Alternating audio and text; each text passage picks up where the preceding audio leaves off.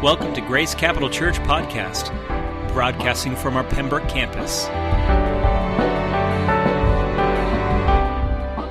Thank you, Mike and Victoria, for uh, encouraging us that encouraging us in, in a aspect of a heart of generosity and giving. And for us as a church, we do realize that we're being called to uh, reach the needs of our community, not just to care for this building.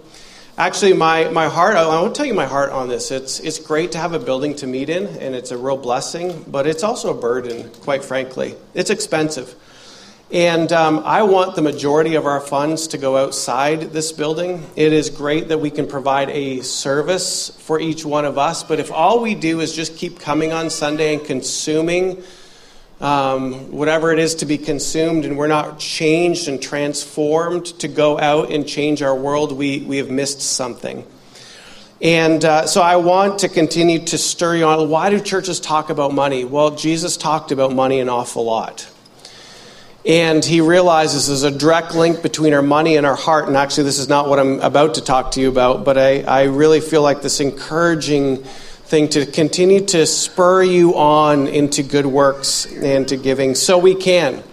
Honestly, let's just take care of this building and so we can then really shift our emphasis to, um, to outside. And that's what I want to talk to you just briefly about a few announcements. And it's not one for me to give you announcements to start a message. And, and thank you for watching online. For those of you who are watching online, you can scream in your home and nobody will hear you, but uh, we're with you. Um, we do have a foster care crisis in our state of New Hampshire. It is connected to the opioid uh, crisis. It's also connected to the breakdown of families. And um, this Tuesday at 6:30 p.m. here at Grace Capital Church, we are having a person from Bethany Christian Services come and talk to us about this because this crisis is so large. They have no places for these kids who are being taken away from these situations that are deplorable. And like we talked about last week of All Nation Sunday, how many people enjoyed All Nation Sunday? Oh my word.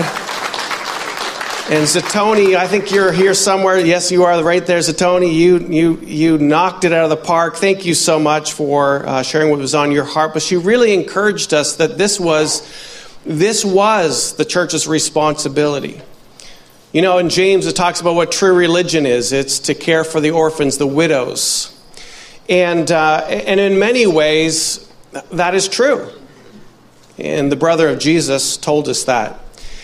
And so we've got to move beyond just putting all of our energy and effort into Sunday morning or whenever we do services and we realize that we have to get outside these walls.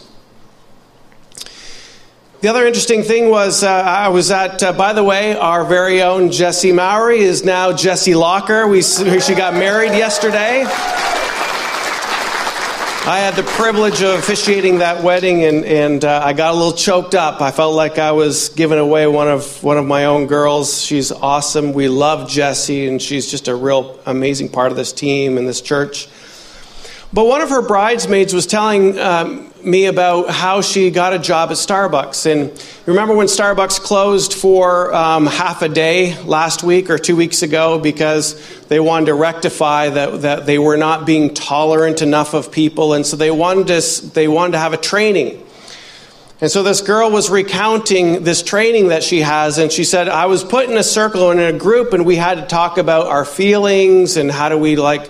And she goes, talking about having to learn how to be around different people, she has says, as people shared their who they were, she says, I had an atheist, I had a transgender, I had a Satanist, and hear me, a missionary. She was a missionary working at Starbucks and, um, and somebody else. And, and they were talking about where, where do you feel uh, the, the kind of almost safest place for you to be? And where do you feel like, um, yeah, I guess the safest, way, I don't really know what the term was, but, but, but, but they all said that they felt the best when they were in a dark room, isolated by themselves, away from people. And I said, you know, isn't that, isn't that the trick of the enemy? That people who are so far from God, the enemy has actually done everything he can to separate them, and so they keep them lost and in the dark. And yet, where there's life and hope and peace and joy, it's in the family of God, and God is wanting us to reach the people who are in the dark. And that is what I'm going to talk about today is the family of God. Heart and home, we've talked about our immediate family, and we've talked about, um, you know, how do we, husbands, wives, kids, but then today I'm going to be talking about the family of God. But before we go there, I, I want to know that this world that we live in today is so upside down. The Bible tells us that we need to pray for our officials, but I have to say I'm disappointed in our governor. On Friday, he signed two bills. One bill was a therapy ban bill that basically would prevent any licensed therapist for, for helping their people who have an identity, sexual identity confusion. That therapist can no longer take the lead on helping them through that process. The other bill that our governor has signed is the bathroom bill, which should concern you. Because any man who feels like they want to be a woman that particular day can go to any woman's locker room, bathroom, and they are protected now under law. You see, our society now is flipped upside down. What is wrong is right, and what's right is wrong, and we are so lost as a society. And then the enemy goes and places people in greater darkness and influences their mind and gives them, the Bible says, an abased mind, which means, means they can't think clearly. And that is why when we hear the Lord whispering to our ear and says, I've just opened up heaven for you, it's not for us just to bask in heaven, it's for us to be equipped to go into this dark world. That would be a great time for an amen. Get into this message, and I keep saying before because there's just a few things that I need to talk about. In 1 Thessalonians chapter 5, it says, Now concerning the times and the seasons, brothers and sisters, you have no need to have anything written to you, for you yourselves are fully aware that the day of the Lord will come like a thief in a night. Can you say thief in the night? Thief in the night. While people are saying there is peace and security. And, and isn't it interesting that our president is going to be meeting with North Korea's leader, Kim, Kim Jong un, and, and they're going to talk peace. The economy is thriving. We're talking peace around here, and everything is upside down. And could it be these are the signs of the times?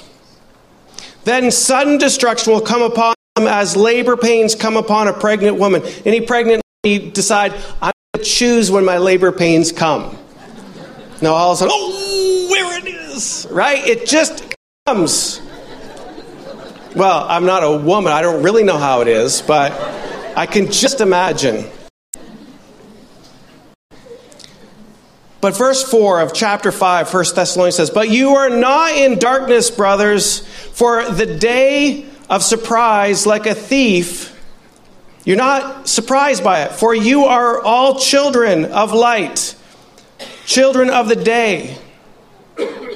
We are not of the night nor of the darkness. So then let us not sleep as others do, but let us keep awake and be sober. For those who sleep at night and those who get drunk and are drunk at night, since we no longer, but since we know we belong to the day, let us be sober, having put on the breastplate of faith and love, and for the helmet of hope of salvation. For God has not destined us for wrath, but to obtain salvation through our Lord Jesus Christ, who died for us. So that whether we are awake or asleep, that we might live with him. Therefore, encourage one another, build one each other up, just as you are doing. I love that passion of Scripture. One, it calls us children, family of God, we are. Number two, it says we are not of the dark, we are of the light. And that means we need to live as people of the light. We need to be aware of the times. I love this other verse here in Matthew. It says, talking about the end times, it says, and then we'll be giving in marriage. They'll be like Noah's day. And I was thinking, I was just out of marriage yesterday, and yet here we are. We're getting a word. The Lord is saying, I've just opened something up. I'm just, this is a new season. And isn't it interesting that life can just seem like everything's going on like normal? We're having a marriage, we have peace talks going on in the world, but yet we probably live in such a, a dark, dark time. And there's such hopelessness. We have family structures that are breaking down. We have hopelessness that is evidenced in the opioid crisis. We have all of these issues. And yet, here God calls us to be the family of God, building each other up, encouraging each other, but to live as children of the light, not of the darkness. I want you to ask yourselves, what does that mean for me? If Jesus is coming back soon, which I believe he is, there is an end time revival that is going to break loose. And I believe, as Sam from India shared with us, what took place in New England so many years ago will take place again. There will be a great revival that will spring from this, but a revival happens this way. See, it first starts with a renewal of the heart, the heart of you and I.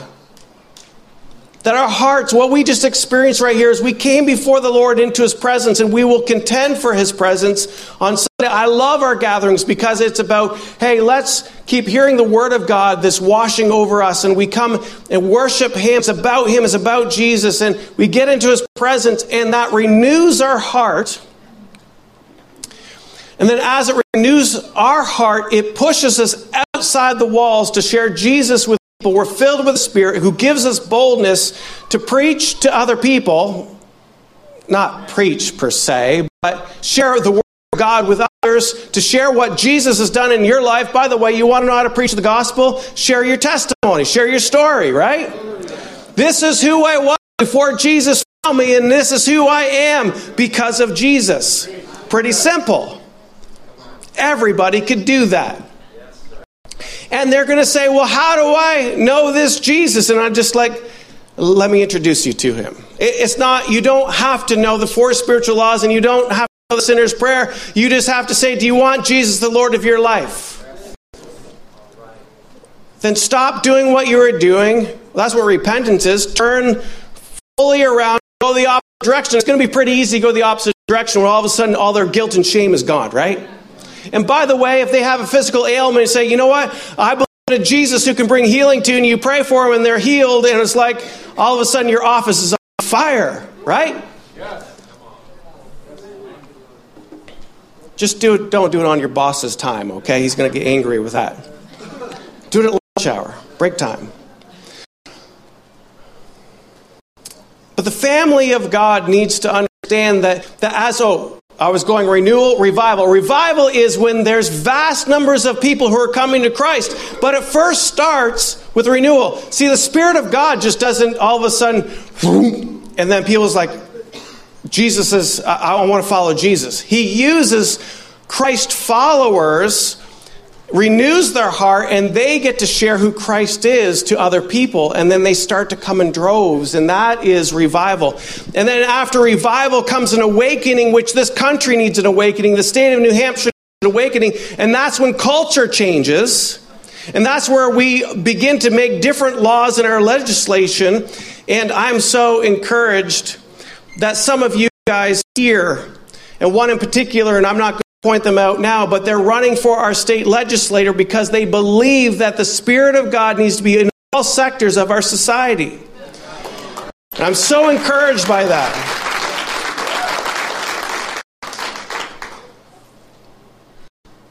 We're children of the light, not of the darkness. That means we need to be intentional about living. We're in the world, but not of the world. Do you understand means? That we're in the world but not of it. In other words, we actually have to function in this world, right? But we don't take on the spirit of the world, which will lead to destruction and death. Instead, we live under Christ's authority, under the authority of His Word, which brings hope, peace, life, joy.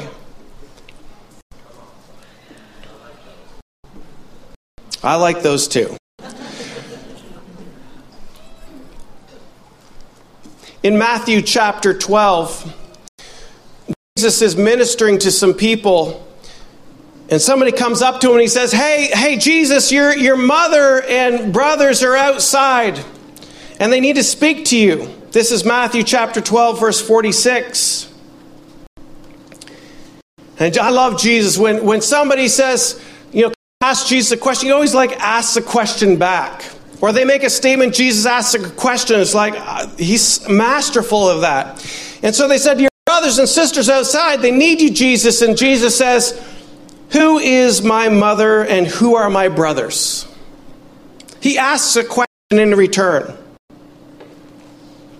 And stretching out his hand, it says, toward his disciples, he said, Here are my mother and my brothers. For whoever does the will of the Father in heaven is my brother and sister and mother. Heart and home, talking about family. We realize that if you are a part of Grace Capital Church, you are part of this family of God. Now, our family is a little bit of a unique family, just like the church down the road is a family of God, and they're a unique family. They, they carry an essence about them, they have an assignment as their family, and God has uniquely positioned us to be a, unique family, and we need to be proud of this family that God is. But the church down the street is not our competition. There are brothers and sisters in a different family. All part of the family of God. Let me put it this way in a different tribe. That's a better way of putting it. All part of the family of God. We have another church to town. Manchester Christian's going to be uh, meeting at the uh, at Concord Christian School, and people coming up to me. It's like, "Hey, are you worried that that that, that big church from Manchester is going to conquer? Are you worried?" It's like, no. Why should I be worried? I, I, don't know. Are you afraid some of your people might go? It's like, if God's calling them to go, then they should go. But I'm not afraid because the way we need more churches in Concord. We need more Bible believing, God fearing people in Concord. Come on! now, if people start going around, shopping around, all right, well, I would encourage those people get settled, find the family that you're supposed to be part of, and dig in and commit to that family and realize that God has a purpose for us at Grace Capital Church. But I think it's really important to understand that, that when we start talking about the family of God, brothers and sisters, you can look at somebody next to you and call them your brother or sister. It's fine. Go ahead right now. And if they truly are your mother or brother or sister, well. And we're talking about spiritual things here. You, they are your spiritual. It's funny. Back in the day, everybody used to call like back in the uh, uh, the renewal times or the charismatic renewal. There was everybody got into this lingo of calling everybody, "Hey, brother so and so," "Hey, sister so and so." We don't need to do that, by the way. I think that's a little weird, but. Um, but the reality is, we are spiritual brothers and sisters, mothers and fathers. And because of that, we have a responsibility one to another. And that's the point I want to make. As we pursue what God has called us to, to reach out into the dark places, I really believe that God, the season that God is calling us is to reach the lost, care for the least. Remember who Jesus said, Who are the least? When you gave me a cup of water, when you visited me in the prison, when you did these things, you, you did it to me. You did it as much as you did to the least of these, you've done it unto me, meaning Jesus is saying, You've served me. So we go after the lost, we, we care for the least, and then we disciple the found. Each one of us here, if you know Jesus Christ, have been found, and we must disciple, and we must build each other up. We must grow because the need out there is so great. But I would like us to, for you to consider that if you are just coming here on Sunday to hear a great message and be a part of great worship, you are not contributing to the family of God that He wants you to. And I want to encourage you. Maybe you didn't even know that. Maybe you weren't even aware that, that you're viewed that way, and you are part of this family. And that means that you've got to engage with family life. That means you've got to serve on a Sunday morning. That means you want to give. That means you want to say, I need to grow. If you're feeling stagnant in your relationship, then plug into a small group. Well, not yet. Our small groups are taking a break for summer. but it doesn't mean you have to stop meeting. Some groups are still meeting. If you're saying, like, I got to get into this family, I got to get into this group somehow, we'll find a way to build those relationships. But in these last days, in, in Thessalonians, it talks about that we have to build each other up. We have to encourage one another.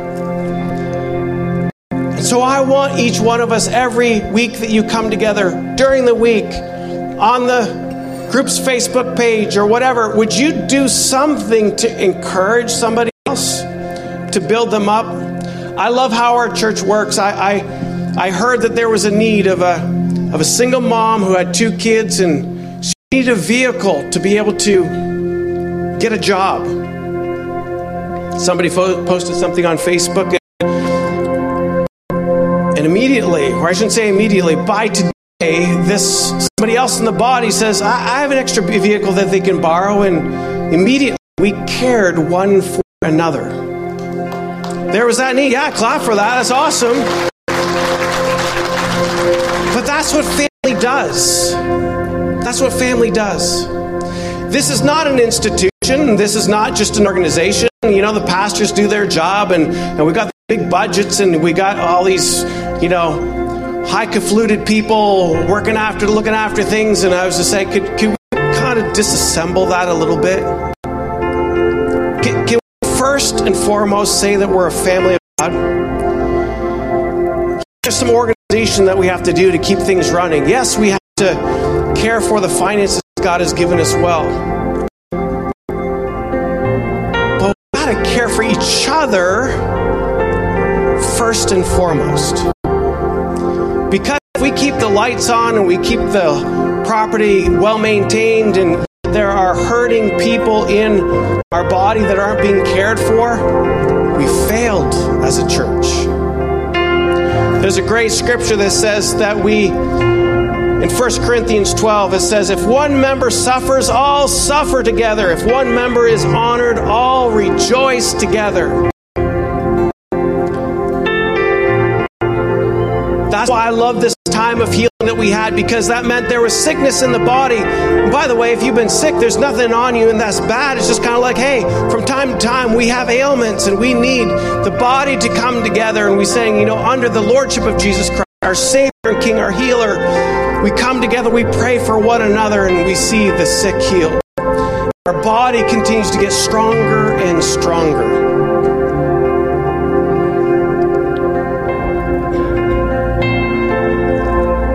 But the danger of calling it a family is us few and no more. You know, we kind of like inward if we're too familial. We have to say, we want to say this is our family, but every week we want to add to our family, add to our family, add to our family. That means you need to invite somebody into the family. They become family I think you can belong before you believe, but I think I want you to believe and belong.